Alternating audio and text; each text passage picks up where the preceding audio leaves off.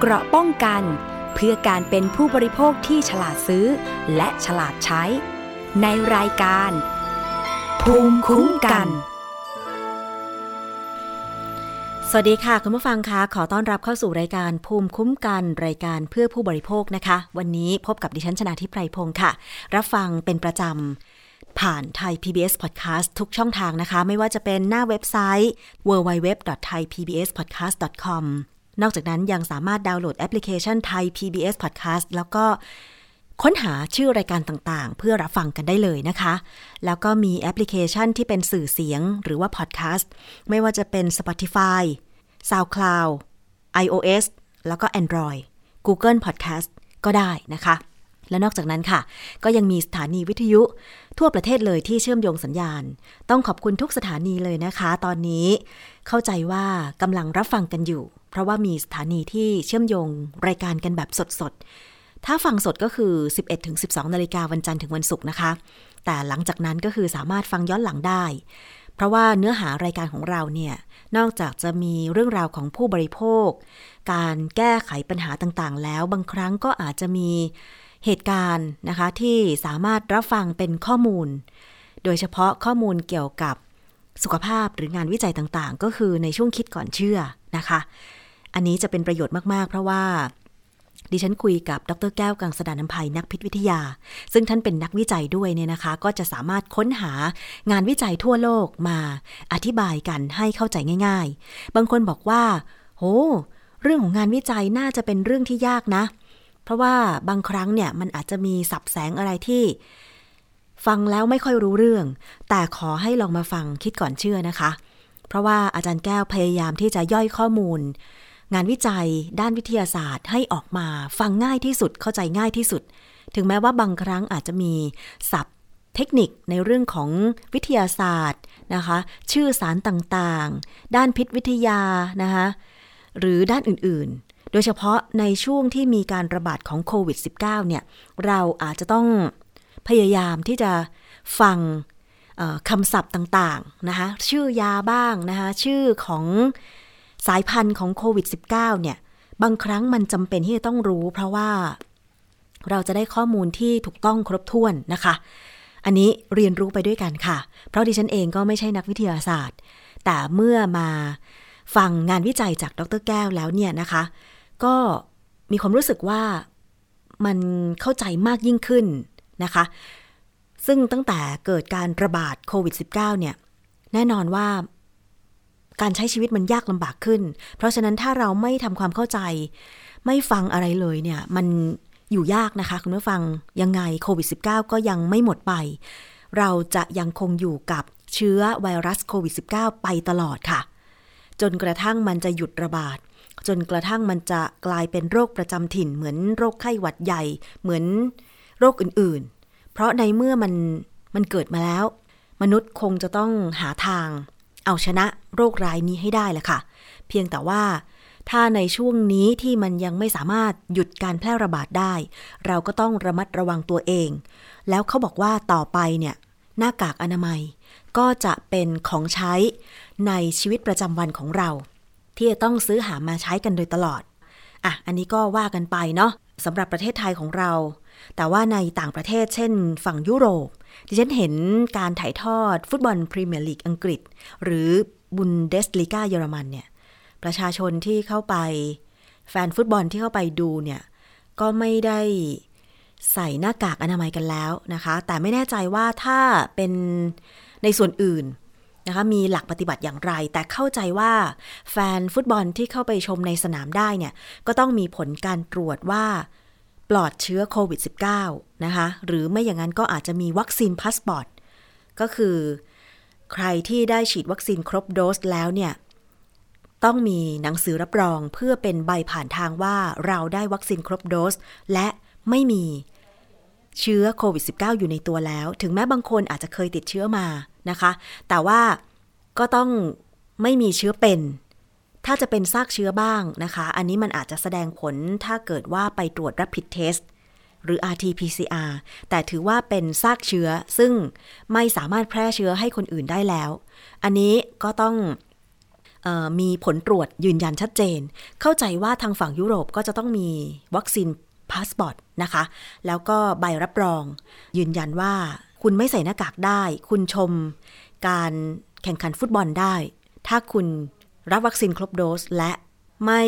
มีเชื้อโควิด -19 แล้วนั่นเองนะคะ นอกจากมีงานวิจัยเรื่องโควิด -19 ที่อาจารย์แก้วเนี่ย ไปค้นหาจากแหล่งข้อมูลของงานวิจัยทั่วโลกมาแล้วเนี่ย ก็ยังมีเรื่องของพิษวิทยาด้านอาหาร ด้านโภชนาการต่างๆ ลองมาฟัง วันนี้ก็มีเรื่องของสารต้านอนุมูลอิสระมาฝากอีกตอนหนึ่ง จะเป็นเรื่องอะไรต้องไปฟังกันในช่วงคิดก่อนเชื่อนะคะ แต่ว่าช่วงแรกนี้ค่ะ ก็มีเรื่องที่ทำให้ผู้บริโภคต้องประสบปัญหา เงินถูกตัดออกจากบัญชีธนาคารโดยไม่รู้ตัว ทั้งๆทที่ตัวเองไม่ได้ใช้จ่ายใด ๆ เลย ก็ถูกตัดไปกว่าจะรู้ตัวเนี่ยบางคนสูญเสียเงินในบัญชีหลักหมื่นบาทก็มีนะคะ คุณผู้ฟัง ซึ่งเรื่องนี้เนี่ยก็มีข่าวคราว ผ่านสื่อสังคมออนไลน์ ตอนแรกเนี่ยก็ตกใจพอสมควรค่ะสำหรับใครที่ ธุรกรรมการเงินผ่านแอปพลิเคชัน แล้วก็ผ่านทางออนไลน์นะคะ ที่บอกว่าตกใจก็คือว่ามีบางคนที่ไม่รู้ตัวว่าเงินในบัญชีหายไปครั้งละ 40 บาท ครั้งละ 37 บาท แล้วมันหลาย ๆ ครั้งในหนึ่งวันเนี่ย เสียเงินหรือถูกดูดเงินไปเนี่ยประมาณหลายร้อยบาทก็มีนะคะ บางคนเนี่ยคือเป็นหลักหมื่นบาท ซึ่งอันเนี้ยเมื่อประสบปัญหา ก็เลยมีการแชร์ข้อมูลทางสื่อสังคมออนไลน์ แล้วก็นำมา ซึ่งการแก้ไขปัญหาของทั้งตัวธนาคาร ที่ลูกค้าถูกดูดเงิน แล้วก็ธนาคารแห่งประเทศไทยก็ได้มีการชี้แจง แต่ว่าคำชี้แจงเมื่อได้อ่านแล้วเนี่ยนะคะ ก็ไม่ค่อยจะเคลียร์สักเท่าไหร่คุณผู้ฟังที่ไม่ค่อยเคลียร์นะคะ เพราะอะไรเดี๋ยวดิฉันจะเล่าให้ฟังนะคะ จากที่มีการตั้งกลุ่มค่ะ มีผู้ใช้บริการ ธนาคารบางธนาคาร ถูกดูดเงินออกจากบัญชีก็คือตัดเงิน จากบัญชีทั้งทั้งที่ไม่ได้ใช้จ่ายเลย ไม่ว่าจะเป็นบัตรเครดิต หรือบัตรเดบิต มีการชี้แจงจากธนาคารแห่งประเทศไทย บอกว่า ธนาคารแห่งประเทศไทย และสมาคมธนาคารไทย ขอชี้แจงกรณีการตัดเงินที่ผิดปกติผ่านบัตรเครดิต และบัตรเดบิตของลูกค้าจำนวนมาก ตามที่ปรากฏข่าว พบลูกค้าผู้ถือบัตรเครดิต และบัตรเดบิตจำนวนมากประสบปัญหา การทำรายการชำระเงินโดยที่ไม่ได้ทำธุรกรรมด้วยตนเองแบงก์ชาติและสมาคมธนาคารไทยได้รับทราบปัญหา และได้ตรวจสอบสถานการณ์ดังกล่าว โดยเบื้องต้นพบว่ามีได้เกิดจากการรั่วไหลของข้อมูลจากธนาคาร แต่เป็นรายการที่เกิดจากการทำธุรกรรมชำระค่าสินค้าและบริการ กับร้านค้าออนไลน์ ที่จดทะเบียนในต่างประเทศเป็นส่วนใหญ่ และไม่ใช่แอปพลิเคชันดูดเงิน ตามที่ปรากฏเป็นข่าวขณะนี้ธนาคารเจ้าของบัตรได้ดำเนินการระงับการใช้บัตรของลูกค้าที่มีรายการผิดปกติ และติดต่อลูกค้า รวมทั้งอยู่ระหว่างดำเนินการตรวจสอบร้านค้าที่ทำธุรกรรมที่ผิดปกติเหล่านี้ จากคำชี้แจงของธนาคารแห่งประเทศไทย ที่อ่านมาเนี่ยก็คือไม่ได้บอกว่าเป็นของธนาคารไหนแล้ว เพราะฉะนั้นลูกค้าของธนาคารต่างๆ ก็ใจตุ้มๆต่อมๆว่า เอ๊ะ มันจะเป็นธนาคารที่ใช้ที่ใช้ทำธุรกรรมอยู่ไหมนะคะ ใช่ไหมคะ นอกจากนี้ลูกค้าที่ตรวจสอบพบความผิดปกติของรายการธุรกรรมด้วยตนเอง สามารถติดต่อ call center หรือสาขาของธนาคารผู้ออกบัตร เพื่อแจ้งตรวจสอบ และยืนยันการทำธุรกรรมในทันที โดยธนาคารจะดูแลแก้ไขปัญหาที่เกิดขึ้น และจะเร่งคืนเงินให้กับลูกค้าที่ได้รับความเสียหาย ตามขั้นตอนของธนาคารโดยเร็วต่อไป ธนาคารแห่งประเทศไทย และสมาคมธนาคารไทย ให้ความสำคัญอย่างยิ่งกับความปลอดภัยในการทำธุรกรรมทางการเงิน และการคุ้มครองข้อมูลส่วนบุคคลของลูกค้า โดยธนาคารพาณิชย์มีระบบรักษาความปลอดภัยมั่นคง และมีการตรวจสอบการทำธุรกรรมที่ผิดปกติอย่างต่อเนื่อง เมื่อพบรายการที่ผิดปกติ ธนาคารจะแจ้งลูกค้า เพื่อตรวจสอบและยืนยันรายการทำธุรกรรม และพร้อมจะดูแลลูกค้าด้วยความรับผิดชอบเสมอ ซึ่งจากข้อมูลนี้เนี่ยหลายคนก็ยังไม่ทราบอยู่ดีว่า เป็นธนาคารที่ตัวเองใช้บริการอยู่หรือเปล่า แต่ดิฉันได้พูดคุยกับเพื่อนๆ บางส่วนนะคะ จากการที่พูดคุยกับเพื่อนที่ทำงานธนาคารทำให้ทราบว่า เป็นธนาคารกรุงเทพ แหล่งข่าวนะคะ บอกว่าจากที่ลูกค้าเนี่ยผู้ใช้บริการของธนาคารกรุงเทพ แล้วก็โดนตัดเงินออกจากบัญชีโดยไม่ได้ทำธุรกรรมจำนวนหลายคนเนี่ยนะคะ ก็เพราะว่ามีการปรับปรุงระบบความมั่นคงข้อมูลของธนาคารทำให้เกิดช่องโหว่ในเรื่องของข้อมูล แล้วก็มีแฮกเกอร์หรือผู้ไม่ประสงค์ดี เจาะระบบข้อมูลไอทีของธนาคารไป แล้วสามารถที่จะแล้วก็ไปแฮกเงินออกจากบัญชีของอลูกค้าธนาคารที่เคยทำธุรกรรม โดยเฉพาะการซื้อขายออนไลน์ไปได้ อันนี้ดิฉันคุยกับเพื่อนนะคะ พื่อนก็บอกว่ามีเพื่อนที่ทำงานอยู่ธนาคารกรุงเทพ ให้ข้อมูลมาแบบนี้ ซึ่งตรงนี้แหละค่ะ อย่างที่ธนาคารแห่งประเทศไทย และสมาคมธนาคารไทยบอกไปว่า ถ้าใครมีปัญหาโดนตัดเงินออกจากบัญชี โดยไม่ได้ทำธุรกรรม บางคนที่แชร์ข้อมูลมาเนี่ยโดนตัดครั้งละ 37 บาท ทุก 10 นาทีทุก 10 นาทีเป็นเงิน รวมแล้ววันหนึ่งก็หลายร้อยหลายพันบาท อันนี้ก็ไม่เป็นธรรมเหมือนกัน เพราะฉะนั้นคือ ก็สามารถที่จะติดต่อไปยัง call center หรือว่าสาขาของธนาคาร ที่มีการรวมกลุ่มกันเผยแพร่ข้อมูลทางสื่อสังคมออนไลน์เนี่ยนะคะ ก็คือเป็นกลุ่มที่มีชื่อว่า แชร์ประสบการณ์โดนหักเงินจากบัญชีโดยไม่รู้ตัว มีคนเข้าไปเป็นสมาชิกกว่า 15,000 คนค่ะ มีบางคนให้ข้อมูลนะคะ บอกว่าได้เข้าแจ้งความ และได้ทำเรื่องร้องเรียนไปยังธนาคารที่ใช้บริการ แล้วก็ตั้งกลุ่มแชร์ประสบการณ์โดนหักเงินจากบัญชีโดยไม่รู้ตัว เมื่อ 15 ตุลาคมที่ผ่านมา แล้วก็ให้ข้อมูลบอกว่า ได้ทราบว่าตัวเองถูกตัดเงินจากบัญชีธนาคาร โดยไม่ได้ทำธุรกรรมเนี่ยตั้งแต่วันที่ 14 ตุลาคม โดยเงินที่ถูกหักไป ครั้งละ 37 บาทจำนวนหลายรายการนะคะ เข่าแทบสุดไม่อยากจะเชื่อว่า เจอแบบนี้ในบัญชีคนรากหญ้าหาเช้ากินค่ำแล้วก็มีการโชว์สลิปของบัญชีธนาคารที่ถูกหักไปด้วยนะคะแล้วก็หลังจากนั้นมีคนเข้าไปแชร์ประสบการณ์เยอะมากทำให้รู้ว่ามีคนถูกหักเงินจากบัญชีโดยไม่ได้ทำธุรกรรมเนี่ยเป็นหมื่นๆคนนะคะ แล้วต่อมาทางธนาคารแห่งประเทศไทยจึงได้ออกมาชี้แจง เราจะทำแบบไหนเพื่อให้ปลอดภัยล่ะ คุณผู้ฟัง ในเมื่อทุกวันนี้เนี่ยเราอาจจะต้องซื้อขายออนไลน์ บางคนก็เป็นแม่ค้าออนไลน์ บางคนก็เป็นผู้ซื้อสินค้าทางออนไลน์ อย่างดิฉันเนี่ยไม่ได้ขายออนไลน์ แต่ว่าเป็นผู้ซื้อ ซึ่งการทำธุรกรรมออนไลน์ แน่นอนว่าก็ต้องมีการโอนเงิน มีแอปพลิเคชันของหลาย ๆ ธนาคารอยู่ในโทรศัพท์มือถือ ถึงแม้ว่าเราจะสร้างรหัสผ่านแบบที่ใครคาดเดาได้ยากแล้วก็ตาม แต่ว่าบางคนที่เคยไปซื้อของจากร้านค้าออนไลน์ ทั้งในและต่างประเทศ จะมั่นใจได้อย่างไรว่า ข้อมูลจะไม่ถูกเจาะ ข้อมูลจะไม่ถูกแฮ็กโดยแฮกเกอร์ในต่างประเทศ ใช่ไหมคะ คุณผู้ฟัง เพราะฉะนั้นต้องเป็นระบบความปลอดภัยของธนาคาร ซึ่งถ้าใครโดนตัดเงินออกจากบัญชี โดยที่ไม่รู้ตัว โดยที่ไม่ได้ซื้อของไม่ได้ทำธุรกรรมเลยเนี่ยนะคะ มีขั้นตอนทำอย่างไร มีคำแนะนำค่ะ คุณผู้ฟังหนึ่งก็คือว่า cap หน้าจอเพื่อเก็บเป็นหลักฐานนะคะ 2. หยุดการผูกบัตรทันทีเพื่อป้องกันการถูกหักเงินต่อ อาจจะต้องติดต่อเคาน์เตอร์ธนาคาร ยกเลิกหรือ เอาแอปพลิเคชันของธนาคารออกจากมือถือเลยนะคะ 3. ติดต่อ call center ของธนาคารนั้นๆ แจ้งเหตุการณ์ที่เกิดขึ้นว่าเราไม่ได้ใช้เงินหรือทำธุรกรรมในยอดที่ถูกหัก พร้อมแสดงหลักฐานที่แคปไว้นะคะ 4. ติดต่อธนาคารอีกครั้งเพื่อส่งเอกสารเป็นลายลักษณ์อักษรทางจดหมายหรือว่าอีเมล อันนี้ต้องพิมพ์เป็นลายลักษณ์อักษร หรือจะเขียนด้วยลายมือของตัวเองก็ได้นะคะ แล้วก็ถ่ายรูปส่งอีเมล หรือจะส่งทั้งตัวจดหมายนั้นไปถึงธนาคาร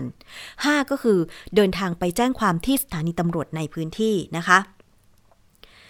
แล้วก็นอกจากนั้นค่ะ มีคำแนะนำจาก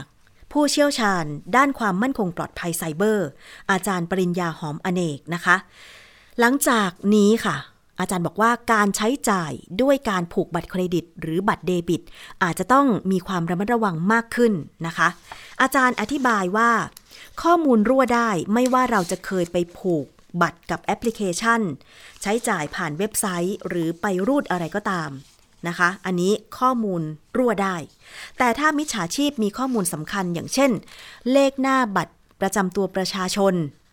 16 ตัว ชื่อของเรา เดือนปีที่หมดอายุของบัตร หรือว่าเลขหลังบัตร 3 ตัว ของบัตรประชาชนนะคะ มันจะมีเเลขบัตรประจำตัวประชาชนของเรา 13 หลักนะคะ 13 หลัก แล้วก็ชื่อของเรา เดือนปีที่หมดอายุของบัตร หรือเลขหลังบัตร 3 ตัว ถ้า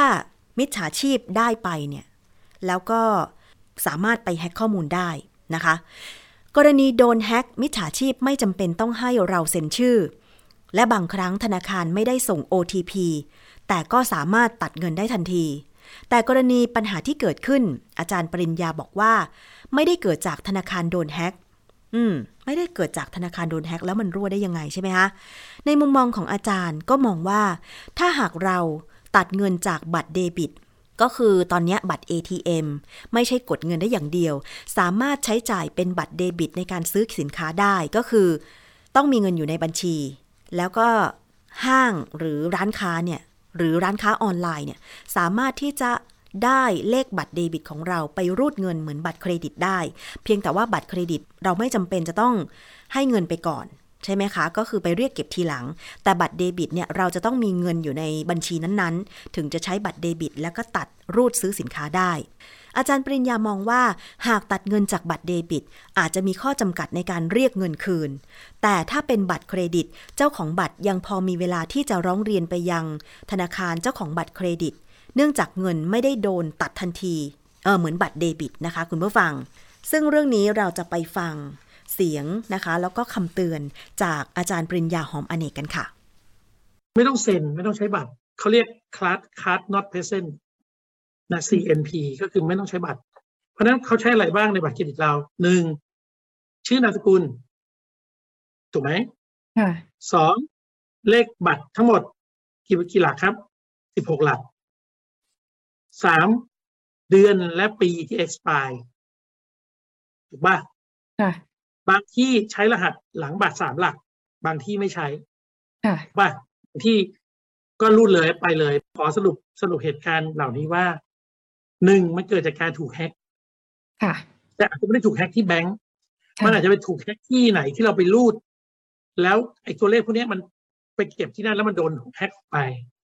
อันนี้แบงก์ไม่เกี่ยว ค่ะ แต่ว่าแบงก์จะมีหน้าที่ในการตั้งยอดพักยอดไว้แล้วก็เคลมให้เราอะ โดยที่เราไม่ต้องจ่าย ผมเองโดนโดนมาหลายครั้งแล้วก็ไม่เคยต้องจ่ายเงินเลย นะสองค่ะมันเกิดจากการที่เราเนี่ย ไปสมัครอะไรไว้ก็ไม่รู้ แล้วเราไม่ได้ลืมเราลืมไปดูว่าเราไม่ได้อันสับสไครเราไม่ได้ยกเลิกแล้วมันก็มาตัดอย่างนี้ก็มี ค่ะ อันนี้ก็เป็นมุมมองของอาจารย์ปริญญาหอมอเนก ผู้เชี่ยวชาญ ด้านความมั่นคงปลอดภัยไซเบอร์ ก็น่าคิดนะคะ คืออย่างที่ธนาคารบอกว่า ไม่ได้เกิดจากการโดนแฮ็กข้อมูลของธนาคาร แต่ว่า เอ๊ะบางครั้ง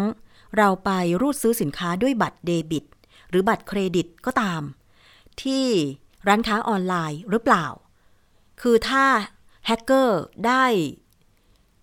เลขบัตรเครดิตของเรา 16 ตัว ขอแก้ไขนะคะ เป็นเลขบัตรเครดิต 16 ตัว ได้ชื่อของเรานะได้เดือนปี ที่หมดอายุของบัตรเครดิต หรือบัตรเดบิต แล้วก็เลขหลังบัตร 3 ตัวไปเนี่ยแฮกเกอร์ก็สามารถเจาะข้อมูลแล้วก็ตัดเงินออกจากบัญชีของเราได้นะคะ อันนี้ต้องสังเกตตัวเองดีๆ ว่าเคยไปรูดซื้อสินค้าอย่างเช่นเว็บในต่างประเทศดิฉันไม่แน่ใจคือ อย่างเว็บขายสินค้าออนไลน์ใหญ่ๆนะคะอย่างเช่น Amazon หรือว่าในฝั่งของอเมริกาอะไรอย่างเงี้ยเนื่องจากว่าเขาเป็นเว็บที่ใหญ่มาก ขายสินค้าออนไลน์มายาวนานมากเนี่ย ระบบป้องกันการแฮ็กข้อมูลก็ ก็มากดีมากพอสมควรนะนะคะ แต่ไม่แน่ใจว่ามันจะมีสื่อออนไลน์หรือว่าเว็บอื่นๆ เกิดขึ้นมาอีกเยอะมากเหมือนกันนะคะ เพราะตอนนี้เนี่ยเราจะซื้อขายสินค้า ซื้อจากประเทศไหนก็ได้ทั่วโลกเลยนะคะ อันนี้ก็ต้องออสำรวจหน่อยก็แล้วกันค่ะ คุณผู้ฟัง ซึ่งนอกจากนี้นะคะ อาจารย์ปริญญายังแนะนำผู้ที่ประสบปัญหาค่ะ ให้รีบตรวจสอบยอดเงิน การเข้าออกของเงินในบัญชีกับธนาคาร ให้ทางธนาคารเร่งอายัดนะคะระงับการจ่ายบัตร ทันทีเพื่อนำหลักฐานไปแจ้งความ ยืนยันว่าเราไม่ได้ใช้เงินนะคะส่วนการป้องกันในอนาคตจะทำยังไงดีล่ะ อาจารย์ปริญญาบอกว่า ไม่ควรจะผูกบัตรเดบิตกับแอปพลิเคชัน โดยเฉพาะบัตรที่เป็นบัญชีของเงินเดือน เพราะมันจะโดนตัดไปเรื่อยๆ ไม่ควรจะผูกบัตรเดบิตกับแอปพลิเคชันที่เป็นบัญชีเงินเดือน อะอันนี้เป็นคำแนะนำนะสำหรับใครที่รับเงินเดือนผ่านบัญชีธนาคารเนาะซึ่งตอนนี้เนี่ยแทบทุกสำนักงานก็โอนเงินเดือนผ่านบัญชีธนาคารแล้วเนาะไม่มีบริษัทไหนที่จ่ายเป็นเช็ค หรือว่าให้เงินสดใส่ซองแล้วเนาะใช่ไหมคะ ถ้าสมมติว่าเป็นบัญชีที่รับเงินเดือนหลัก แล้วมันผูกอยู่แล้วจะทำยังไงดี มีคนแนะนำนะคะบอกว่าถ้าเงินเข้าบัญชีปุ๊บเนี่ยให้โอนเงิน จากบัญชีนั้นไปอีกบัญชีหนึ่ง ที่เราไม่ผูกกับบัตรเดบิต หรือเครดิตใด ๆ อ่า แล้วก็ไม่มีแอปพลิเคชัน แต่สุดท้ายแล้วคือ เราจะเอาเงินออกมาใช้ได้ยาก เราอาจจะต้องเดินทางไปเบิกที่เคาน์เตอร์ธนาคาร แต่อาจจะใช้วิธีว่าสมมุติได้เงินเดือน 20,000 บาท ก็โอนจากบัญชีที่ผูกกับแอปพลิเคชันเนี่ย ออกมา สัก 15,000 บาทไหมนะคะ หรือไม่อย่างนั้นก็ใช้วิธี รีบโอนชำระค่าสาธารณูปโภคให้ครบเลย โอนค่าบ้าน ค่าน้ำค่าไฟ ค่าโทรศัพท์มือถือ จ่ายให้หมดตอนต้นเดือนนะคะ แล้วเหลือเท่าไหร่ ก็ค่อยมาคำนวณกันว่า เดือนเนี้ยเราจะใช้จ่ายเป็นค่ากิน ค่ารถเนี่ย ค่าน้ำมันเนี่ยสักเท่าไหร่กี่บาท แล้วเหลือเท่าไหร่ก็คือ โอนเงิน ที่เหลือเนี่ยเข้าอีกบัญชีหนึ่งเพื่อป้องกันนะคะ ถ้าสมมุติว่าจะโดนแฮ็กจริง ๆ เนี่ย พวกมิจฉาชีพเนี่ยก็จะได้ ไม่สามารถเอาเงินออกจากบัญชีเราได้ เพราะว่าเราเหลือเงินไม่เยอะหรือไม่เหลือเงินเลย บางคนพูดติดตลกว่าโชคดี ที่เหลือเงินติดบัญชีแค่ 25 บาทอะไรอย่างเงี้ยก็คือมันแฮ็กไม่ได้ อาจจะแฮ็กได้ 25 บาท แล้วเราเหลือศูนย์บาทก็ยังดีที่ว่าโดนแฮ็กไปจำนวนน้อยมากอะไรอย่างเงี้ยนะคะ และนอกจากนั้นค่ะ อาจารย์ปริญญาบอกว่า ให้จำกัดวงเงินการใช้บัตรเครดิตหรือบัตรเดบิตนะคะ ที่จะใช้แต่ละครั้ง เออ ดีเนาะเพราะบางคนเนี่ยได้วงเงินบัตรเครดิตเพิ่มขึ้นเรื่อยๆ คือบางธนาคารเห็นว่าลูกค้ารายเนี้ยชำระดีมากเลย ไม่เคยชำระล่าช้า แล้วชำระเต็มจำนวนตลอด ก็เลยโทรศัพท์ติดต่อเจ้าของบัตรเครดิตขยายวงเงิน จาก 50,000 บาท เป็น 80,000 บาท เป็นแสนบาท เป็นแสนห้าเป็นสองแสนอะไรอย่างเงี้ย อันนี้คือเราควรจะจำกัดวงเงินนะอย่างเช่น 20,000 บาทดีไหมสำหรับวงเงินบัตรเครดิตเนาะเพราะว่าถ้ารูดเดือนละ 20,000 บาทนี่ก็ถือว่าเยอะแล้วเนาะคุณผู้ฟังเยอะนะ ดิฉัน 2,000 บาทก็เยอะละ เพราะว่าเราต้องคิดว่าเราจะต้องชำระเต็มจำนวน ถ้าเราแบ่งชำระขั้นต่ำ10%หรือครึ่งหนึ่งอย่างเงี้ย ต่อไป เดือนถัดไปที่เขาเรียกเก็บ เขาก็จะคิดดอกเบี้ยกับเรา เพราะฉะนั้นเราต้องคิดว่า ยอดการใช้จ่ายบัตรเครดิตไหนที่เราจะสามารถชำระเต็มจำนวนเพื่อไม่ให้ถูกเรียกดอกเบี้ยในเดือนถัดไปได้นะคะคำแนะนำที่ 3 ก็คือ ถ้าจะผูกบัตรเครดิตหรือเดบิต เพื่อใช้จ่าย ให้เปิดบัญชีใหม่ แล้วให้บัตรนั้นเป็นบัญชีว่าง หรือมีวงเงินน้อยๆ แล้วค่อยเติมเงินเมื่อต้องการจ่ายเงินผ่านบัตรนะคะอะอันนี้ก็คือคำแนะนำของอาจารย์ปริญญาค่ะ ถ้าอยากรู้ว่าตอนนี้บัตรเราผูกจ่ายกับอะไรไปบ้างนะคะสำหรับผู้ใช้ระบบโทรศัพท์ Android ให้ไปที่ Play Store แล้วไปที่ Payment และ Subscription หรือการชำระเงิน และการสมัครข้อมูลแล้วกดยกเลิก ส่วนผู้ที่ใช้ระบบปฏิบัติการ iOS ให้ไปที่ตั้งค่า แล้วไปที่ชื่อแล้วก็ยกเลิกการชำระเงิน อันนี้ก็คือถ้าใครทำธุรกรรมออนไลน์อยู่ในตอนนี้ แล้วก็อาจจะโดนแฮ็กข้อมูลโดนตัดบัญชีไปให้ไปยกเลิกก่อนนะคะ มีอีกเพจหนึ่งค่ะ ที่มีผู้เสียหายจากการถูกตัดเงินออกจากบัญชีเนี่ยเข้าไปร้องเรียนนะคะ แล้วก็มีคำแนะนำชื่อว่าเพจแอนตี้หมวกกันน็อกออนไลน์ที่ทำงานกับผู้เสียหายกรณีออนไลน์ แนะนำให้หมั่นตรวจสอบจำนวนเงินเข้าออกเสมอ หากพบปัญหาก็ขอให้ไปขอ statement หรือบัญชีแสดงรายการการทำธุรกรรมกับธนาคาร เพื่อใช้เป็นหลักฐานลงบันทึกประจำวันเวลาไปแจ้งความ และควรใช้ระบบการเตือนรายการเงินเข้าออก ผ่านระบบ SMS หรือข้อความสั้น เพื่อให้ทราบรายการเงินเข้าเงินออกได้ทันทีอะอันนี้คุณผู้ฟัง ถ้าไม่มีระบบเตือน SMS ไปสมัครได้เลย รู้สึกว่าจะยกเว้นค่าธรรมเนียม ไม่เก็บค่าธรรมเนียม ของธนาคารกรณีแจ้ง SMS นะคะ เพราะทุกวันนี้เนี่ยต้องยอมรับว่าเงินเข้าออกบัญชีวันละหลาย ๆ รอบ ส่วนมากจะออกไม่ใช่เข้า ออกเพราะว่าเราทำธุรกรรมออนไลน์ โดยเฉพาะตอนนี้ค่ะ ใครที่ได้รับสิทธิ์ในการใช้คนละครึ่งอะใช้สิทธิ์คนละครึ่งนะคะ วันหนึ่งเนี่ยโอ้บางคนรูดซื้อของคนละครึ่งที่ได้สิทธิ์รัฐจ่าย 150 บาท เราจ่าย 150 บาท ก็คือใช้จ่ายได้ไม่เกินเวลา 300 บาท บางคนเนี่ยซื้อ 20 บาท ซื้อ 30 บาท รูดวันลึงเป็น 10 10 ครั้งก็มี เพราะฉะนั้นเนี่ยเราหลีกเลี่ยงไม่ได้เลยกับการใช้แอปพลิเคชันทำธุรกรรมการเงินปัจจุบัน เพราะฉะนั้นก็ต้องมีมาตรการในการที่จะดูแลเงินของตัวเองด้วยนะคะ แต่ว่า หน่วยงานอย่างเช่น ธนาคารเจ้าของบัญชี ธนาคารแห่งประเทศไทยก็ต้องออกมาบอกให้ชัดนะคะว่าจะมีทางเยียวยาแก่ผู้เสียหายอย่างไร คือธนาคารเจ้าของบัญชีเนี่ยก็ต้องชดเชยเงินคืนให้เจ้าของบัญชีอยู่แล้ว เพราะว่าเพราะว่าเขาไม่ได้ทำธุรกรรม แต่ว่าธนาคารแห่งประเทศไทยเนี่ยจะมีมาตรการกำกับธนาคารไทยอย่างไร อันนี้ก็ต้องเข้มงวดกันนะคะ อีกเรื่องหนึ่งค่ะสำหรับผู้บริโภคที่เป็นปัญหากัน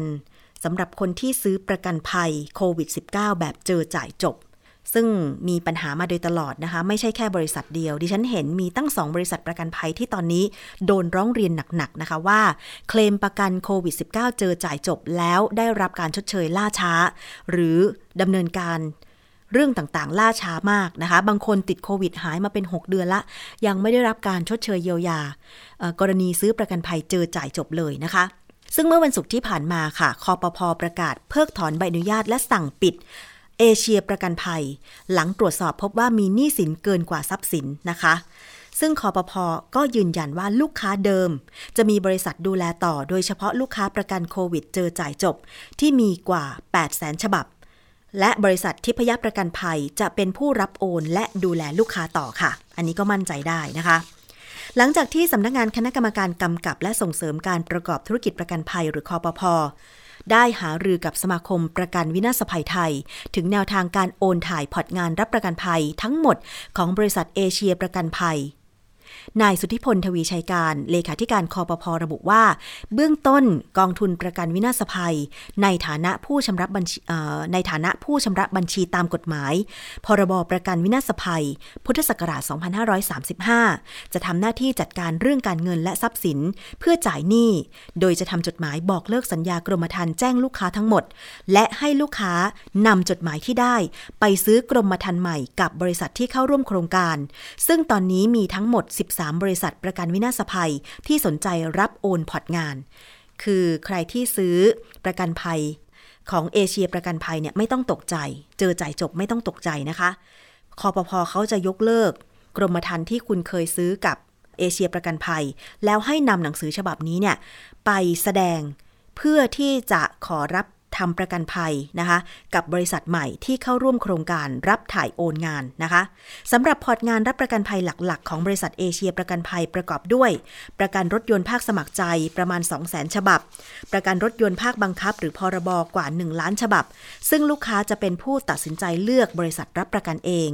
และประกันภัยโควิดเจอจ่ายจบ ซึ่งมีอยู่เกือบ 8 0 0 0 0 0 ฉบับ เบื้องต้นจะต้องแปลงเป็นความคุ้มครองกรณีภาวะโคม่าแทน โดยการหารือทางบริษัททิพยประกันภัย ซึ่งถือว่ามีภาครัฐเป็นผู้ถือหุ้นใหญ่ และจะเข้ามารับโอนพอร์ตโควิดไปทั้งหมดค่ะ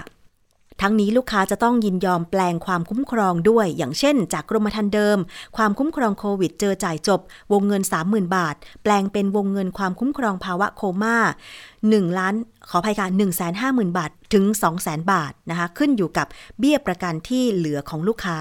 แต่หากไม่ยินยอมก็สามารถขอเงิน ค่าเบี้ยคืนจากกองทุนประกันวินาศภัยได้ เราไปฟังเสียงของคุณสุทธิพลทวีชัยการค่ะ ถ้า ไม่ต้องการที่จะรับเบี้ยคืนนะครับ ก็มีอีกหลายออปชันนะครับ ก็คืออาจจะนำไปเอาไปเป็นส่วนลดนะครับในการซื้อกรมธรรม์อื่นนะครับ ก็คือส่วนลด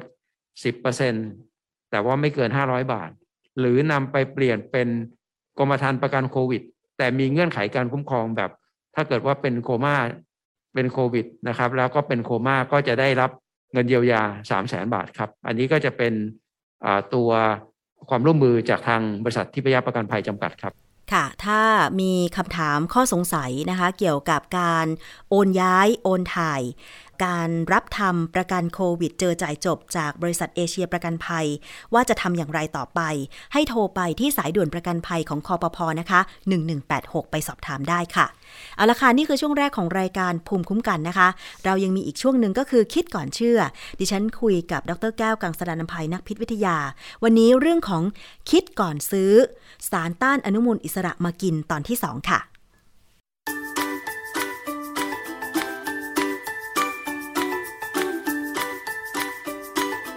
ช่วง คิดก่อนเชื่อ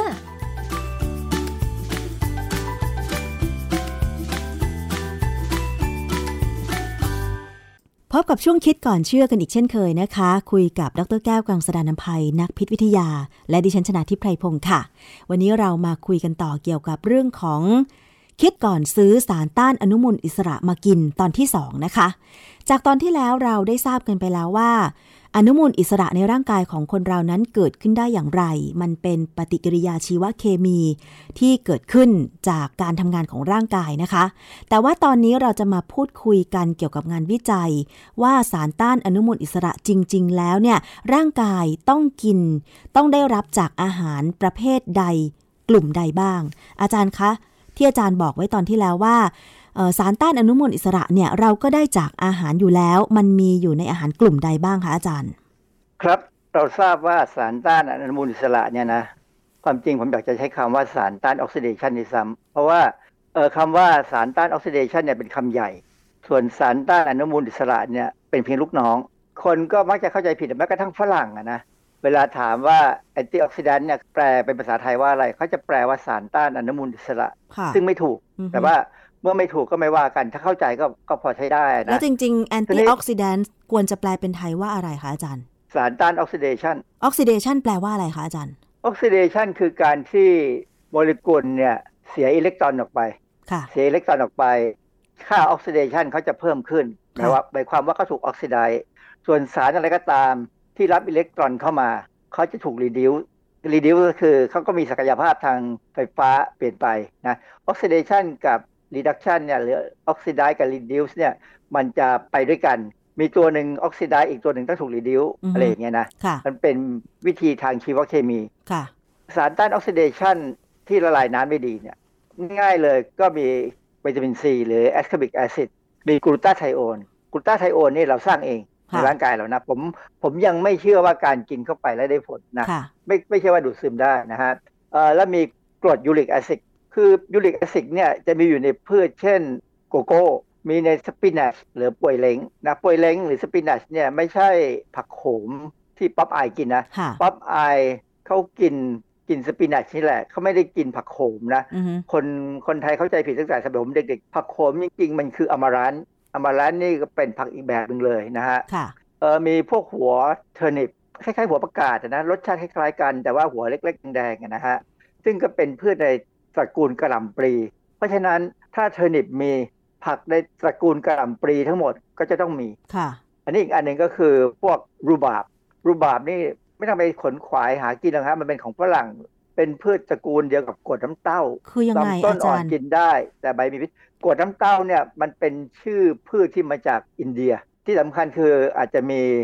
แร่ธาตุตัวหนึ่งคือเซเลเนียม ที่ค่ะจะต้องกินเข้าไปแล้วทำงานกับโปรตีน ในรูปเอนไซม์พ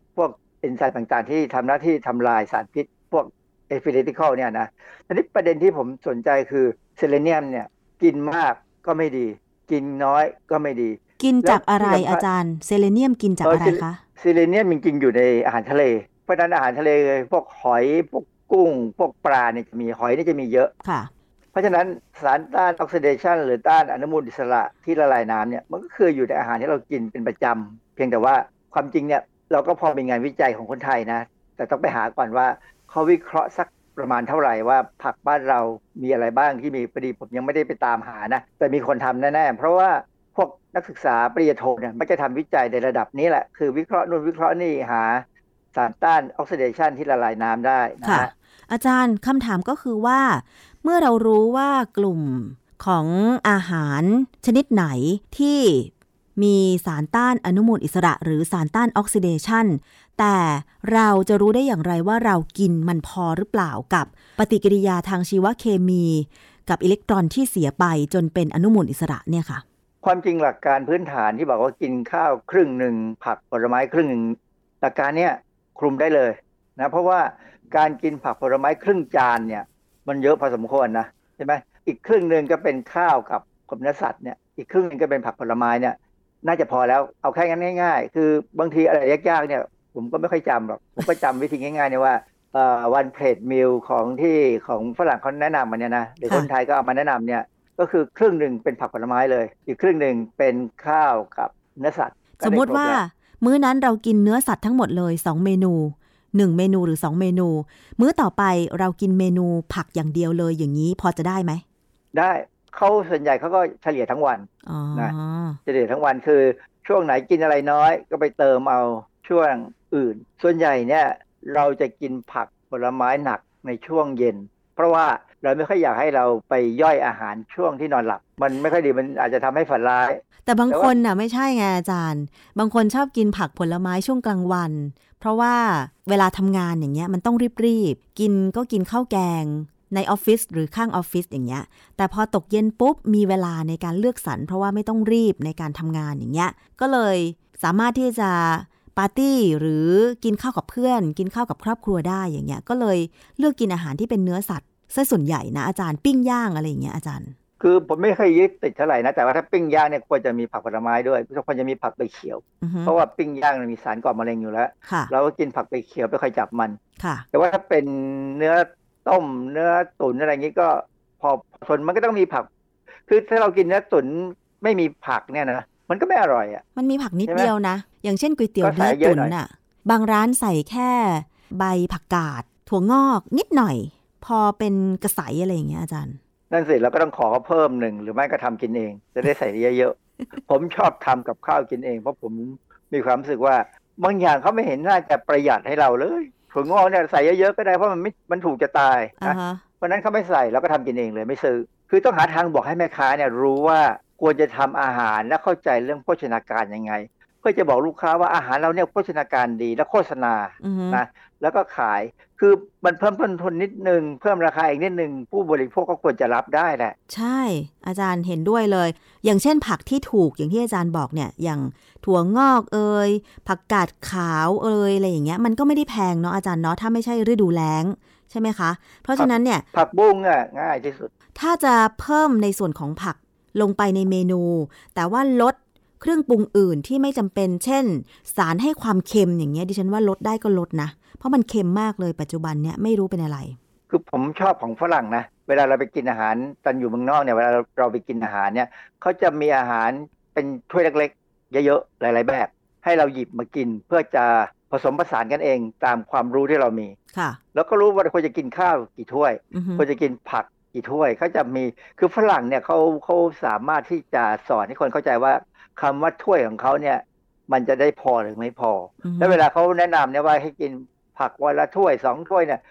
คนเข้าใจหมด เพราะว่าอือฮึเขามีมาตรฐานของถ้วย แต่บ้านเราเนี่ยถ้วยเรามันไม่มีมาตรฐานเลยอะมีชาหมลายขเราเนี่ยนาดโอ้โหมันแล้วแต่ใครจะซื้ออะไรมา ซึ่งอันนี้ก็เป็นเป็นลักษณะของคนทางตะวันออก แต่ญี่ปุ่นไม่เป็นนะญี่ปุ่นเป็นเป็นระบบนะใช่ญี่ปุ่นในจานชามถ้วยเขาเนี่ยมาตรฐานพอสมควร หรือเขาอาจจะได้รับการสอนมาจากอเมริกันก็ได้ค่ะ อาจารย์แล้วเรื่องของสารต้านออกซิเดชันเนี่ย ระดับความเข้มข้นของแต่ละสารมันต่างกันไหมพ วกอันนี้มีปัญหาเลยนะ เป็นสิ่งที่ควรจะต้องรู้เลย อย่างเช่น เวลาเราพูดถึง uric acid uric acid เนี่ยเป็นสารต้านอนุมูลอิสระ หรือสารต้านออกซิเดชันที่ทำงานหลักอยู่ในน้ำเลือดเขาบอกว่า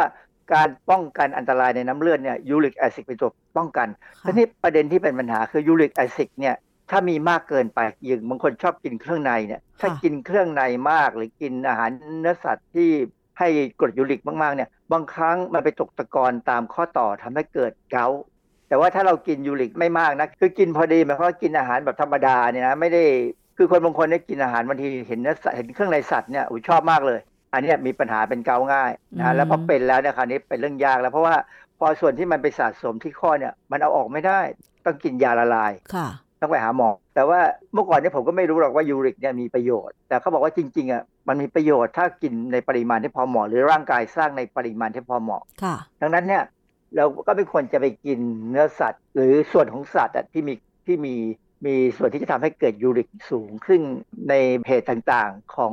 ในอินเทอร์เน็ตเนี่ยเขาพอจะบอกได้ว่าอาหารประเภทไหนจะทำให้เกิดยูริกสูงในร่างกายเรา นอกจากะเครื่องในสัตว์แล้วพวกผักที่เรากินส่วนยอดนี่ก็มีกรดยูริกเยอะใช่ไหมอาจารย์ จริง ๆ มันไม่ใช่กรดยูริกหรอก คือผักที่เป็นส่วนยอดเนี่ยมันกำลังแบ่งเซลล์ เวลากำลังแบ่งเซลล์เนี่ยจะต้องมีการสร้าง DNA เยอะ คราวนี้กรดยูริกเนี่ยเป็นส่วนที่เราทำลายบางส่วนของ DNA ที่เราเรียกว่าเบสเนี่ยเบสบางอย่างของ DNA เนี่ยเมื่อถูกร่างกายเราทำลายเนี่ยมันจะกลายไปเป็นกรดยูริกเขาก็เลยบอกว่าอย่ากินมาก แต่ความจริงยอดอะเป็นส่วนที่อร่อย ใช่นะฮะเพราะว่ายอดมันก็อ่อนดี เคี้ยวก็ไม่คืเหนียวจิ้มจิ้มน้ำพริกกินก็กินแค่พอประมาณ คือร่างกายเราเนี่ยอย่ากินอะไรมากเกินไป จะให้บอกว่าพอดีเท่าไหร่เท่าไหร่เนี่ยบางทีมันก็พูดยากนะเพราะแต่ละคนไม่เหมือนกัน การกินยอดผักเข้าไปแล้ว บางคนอาจจะขับอะไรออกมาได้มากกว่า บางคนใช่อาจจะขับได้น้อยกว่าเนี่ยนะอย่างคนแก่สมัยก่อนอย่างคุณยายดิฉันก่อนเสียชีวิตเนี่ย ท่านจะกินยอดผักพื้นบ้าน ต้มหรือนึ่งจิ้มน้ำพริกเป็นประจำอะอาจารย์ อย่างเงี้ยจะได้กรดยูริกเยอะไหมอะ คือยอดผักเอาเอาง่ายๆถ้าถ้าไปกินยอดกระถินเนี่ย อาจจะลำบากหน่อยทำไมฮะนะเพราะมันอร่อยมากกินเยอะนะฮะแล้วมันมีแล้วยูในริกเยอะเหรอกระถิ่นคะมันจะต้องมียูริกเยอะอยู่นะที่ยอดมันเนี่ยแล้วมันยังมีพวกกรดอะมิโนที่เราเรียกว่า mimosine ซึ่งอันตราย เป็นกรดอะมิโนที่ไม่ไม่ร่างกายไม่ต้องการอ้าวเหรนะอฮะอุ้ยในในกระถินเนี่ยเหรอเพราะฉะนั้น เขาถึงไม่แนะนำให้กินกระถินมากเกินไป ให้กินพอประมาณไปประมาณแค่ไหนก็ไม่รู้นะ ผมก็กิน พอเรารู้ว่ามันมีอะไรที่ไม่ค่อยดีเราก็จะกินน้อยลง ไปกินผักบุ้งดีกว่าค่ะ ในกรณีของการกินสารต้านอนุมูลอิสระคือคือบางคนมีความรู้สึกว่ากินเยอะแล้วดีเนี่ยนะปรากฏว่าตอนหลังผมไปเจอบทความวิจัยบางอันนะที่เขาบอกว่ากินเข้าไปแล้วเนี่ยก่อปัญหา เป็นงานวิจัยเรื่องหนึ่งชื่อ antioxidant accelerate lung cancer progress in mice antioxidant เนี่ยไปเร่งทำให้การกระจายตัวของมะเร็งในปอดของหนูเนี่ยกระจายได้เร็วขึ้น ยังไงฮะอาตีจารพิมย์พ์ในวารสาร Science Translational Medicine ปี 2014 เขาศึกษาในหนูทดลองนะ เขาให้ผลิตภัณฑ์เสริมอาหารกลุ่มต้านอนุมูลอิสระ สารตัวนี้คือ N-acetylcysteine ถ้าใครจำได้นะ ตอนหนึ่งเราเคยพูดถึงเรื่อง N-acetylcysteine หรือ NAC ค่ะที่กินเข้าไปแล้วเขามีความหวังว่ามันจะเข้าไปช่วยจัดการกับโควิด -19 ได้นะ เพราะว่ามันเป็นสารที่ปกติเนี่ย เวลาเราไอเราเราเรามีอะไรแล้วว่าเจ็บคอ เรากิน NAC หรือ N-acetylcysteine เข้าไปเนี่ยไปทำให้เราขับเมือกออกมา แล้วมันจะไปไปทำลายทำให้เมือกเนี่ยเหลว คือคนคนที่เป็นหวัดบางคนเนี่ยเขามีมีมิวคัสอะเยอะใช่ไหมมันทำให้หายใจไม่สะดวกอะนะก็จะกิน NAC หรือ N-acetylcysteine เข้าไปเนี่ยมันมีความสามารถที่จะเข้าไปทำลายทำให้ลักษณะของเมือกเนี่ยเหลวลง อันเนี้ยเป็นเรื่องที่ดี แต่ว่าบางครั้งเนี่ยกินเข้าไปเพื่อหวังให้มันเอาไปสร้างเป็นกลูตาไทโอนเอนอะซิติลซิสตีนเนี่ยเป็นเป็นตัวเริ่มต้นของการสร้างกลูตาไทโอนด้วยค่ะนะฮะเป็นวิธีที่เราจะเพิ่มกลูตาไทโอนโดยธรรมชาติได้อ๋อแต่ว่าปรากฏว่าในงานวิจัยเนี่ยเขาก็ เอาสารตัวเนี้ยให้หนูกิน แล้วปรากฏว่าหนูเนี่ยที่เป็นเนื้องอกอยู่แล้วเนี่ย เนื้องอกได้กระจายได้เร็วกว่ากลุ่มที่เป็นกลุ่มควบคุมค่ะเหตุผลเขาก็บอกว่าเจ้า N-acetylcysteine เนี่ยมันไปลดการเกิดอนุมูลอิสระ ซึ่งน่าจะดี ซึ่งน่าจะดีนะค่ะแต่ปรากฏว่าพอมันลดการเกิดอนุมูลอิสระแล้วเนี่ย มันไปทำให้ยีนต้านมะเร็งตัวหนึ่ง ซึ่งอ่านักวิทยาศาสตร์ทางด้านชีวภาพจะรู้จักดี คือ P53 เนี่ยลดการทำงานลง เจ้ายีน P53 เนี่ยปกติเนี่ยเป็นยีนที่เอ่อป้องกันมะเร็งในร่างกายเราค่ะพอยีน P53 เนี่ยลดการทำงาน เหตุผลที่เขาลดการทำงาน เพราะว่าเวลายีน P53 จะทำงานเนี่ยจะต้องเกิดมีอนุมูลอิสระขึ้นมาก่อน แล้วอนุมูลอิสระเนี่ยไปทำลายไปทำให้เกิดความเสียหายกับหน่วยพันธุกรรมคือ DNA ค่ะพอ ไปก่อปัญหาอย่างนี้ปั๊บเนี่ยยีน P53 จะถูกกระตุ้นให้ออกมาทำงาน แล้วเขาจะทำงานดีมากอ๋อจะดูแลเรื่องการป้องกันการเกิดเนื้องอกหรือว่าเนื้องอกไม่ให้มันกระจายมแต่พอเรากินเอนเซิติลซิตีนมากเกินไป มันดีเกินไปมันไปลดการเกิดอนุมูลอิสระค่ะ เลยทำให้ P53 หลับไม่ไปถูกกระตุ้นเออไม่ถูกกระตุ้น คืออนุมูลอิสระในร่างกายเราเนี่ยบางครั้งก็มีประโยชน์นะอือฮึอย่างเช่น กรณีเอาง่ายๆเลยเราถูกหนามตำบริเวณที่ถูกหนามตำเนี่ยจะต้องมีการสร้างก็คือระดมให้อนุมูลอิสระให้มีการสร้างอนุมูลอิสระเพื่อสู้กับแบคทีเรียที่เข้าไปกับหนามเราเนี่ยค่ะเพราะว่าถ้าไม่งั้นเนี่ยแบคทีเรียก็จะกระจายไปไปในเลือดเราได้ อนุมูลอิสระที่เกิดขึ้นจากระบบของภูมิต้านทานเนี่ยภูมิคุ้มกันเนี่ยก็จะจัดการนะฮะเพราะฉะนั้น อนุมูลอิสระต้องมีพอดีพอดี ถ้ามีมากเกินไปก็อันตรายอืมการจะไปต้านมันหมดเลยก็ไม่ดี ดังนั้นเนี่ยเวลาจะกินสารต้านอนุมูลอิสระเนี่ยเราถึงพยายามแนะนำว่าให้กินจากอาหาร มันพอดีอยู่แล้วค่ะเพราะว่าถ้าไม่พอดีเราจะอยู่กันมาได้ยังไงใช่ไหมใช่มนุษย์อยู่มาได้เป็นหมื่นปีแสนปีเนี่ยก็เพราะเรากินอาหารพอดี โอ้อาจารย์ อะไรก็ตามที่มากเกินไปอาจจะก่อปัญหา อันนี้เป็นเรื่องที่ทางพิษวิทยาเนี่ยเรารู้กันมานานแล้วว่าอะไรมากเกินไปเป็นปัญหาค่ะ เพราะฉะนั้นถ้าเกิดว่าเราได้ยินโฆษณาเกี่ยวกับ สารต้านออกซิเดชันสารต้านอนุมูลอิสระ antioxidant ต่างๆ ขอให้หยุดคิดไว้ก่อนเนาะอาจารย์เนาะว่า จริง ๆ แล้วมันต้านจริงไหม แล้วถ้าสมมติว่ามันต้านจริง แล้วเรากินเข้าไปเยอะๆ มันไปต้านอนุมูลอิสระซะจนไม่สามารถไปกระตุ้น P53 ให้ต้านมะเร็งได้เนี่ย อันนี้ก็ลำบากกับร่างกายเราเหมือนกันเนาะ P53 ที่เป็นยีนอยู่ในเซลล์อ่าฮะเป็นยีน ยีนกลุ่มใหญ่นะที่สำคัญมากสักวันหนึ่งจะคุยให้ฟัง เพราะว่าเวลาเราพูดถึงเรื่องของมะเร็งเนี่ย P53 นี่ทำงานมาก คือการกินอาหารอย่างที่บอกแล้วว่า กินอาหารข้าวครึ่งหนึ่งข้าวเนื้อสัตว์ครึ่งหนึ่งแล้วจะผักผลไม้ครึ่งเนี่ยมันมันเรื่องที่จริงเขารู้แล้วว่านี่คือสิ่งที่ทำให้มนุษย์มีสุขภาพดีค่ะ ก็กินอย่างนี้ให้ได้อะก็จบค่ะนะฮะยกเว้นถ้าแพทย์บอกให้กิน หมอบอกให้กิน ก็ว่าอีกทีหนึ่งคือบางครั้งนะบางคนที่พอมีพอเริ่มแก่ตัวไปเนี่ยสุขภาพ เอ้ยทำไมมันไม่ค่อยดีก็เจาะเลือดมาดู แล้วอย่างที่บอกแล้วว่า เราสามารถหาปริมาณสารต้านอนุมูลอิสระในเลือดได้ค่ะมีวิธีวัด ถ้าหมอบอกเอ้ยมันน้อยไปก็อาจจะต้องบอกให้เสริมนู่นเสริมนี่อันนั้นเป็นอีกเรื่องหนึ่งที่หมอก็จะแนะนำแล้วค่ะแต่ว่าถ้าอยู่ดีๆเนี่ยนะไปดูคนเขาโฆษณาแล้วเราก็ต้องถามตัวเองว่าทำไมถึงต้องกินจำเป็นไหมถ้าหาถ้าไม่คำตจำอบเป็นไม่ก็ได้ก็อย่าเพิ่งไปซื้อนะฮะค่ะ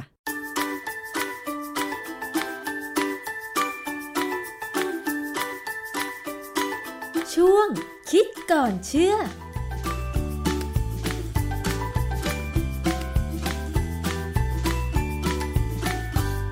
และนี่ก็คือช่วงคิดก่อนเชื่อกับดรแก้วกังสดานนภัยนักพิษวิทยานะคะนำข้อมูลงานวิจัยที่น่ารู้มาอธิบายให้ฟังกันอย่างง่าย ๆ ค่ะ วันนี้หมดเวลาลงแล้วนะคะ กับรายการภูมิคุ้มกัน ขอบคุณสำหรับการติดตามรับฟัง ดิฉันชนะทิพไพรพงศ์ต้องลาไปก่อน สวัสดีค่ะ ติดตามรายการได้ที่ www.thaipbspodcast.com แอปพลิเคชัน Thai PBS Podcast หรือฟังผ่านแอปพลิเคชัน Podcast ของ iOS Google Podcast Android Podbean SoundCloud และ Spotify ติดตามความเคลื่อนไหวของรายการและแสดงความคิดเห็น โดยกดถูกใจที่ facebook.com/thaipbspodcast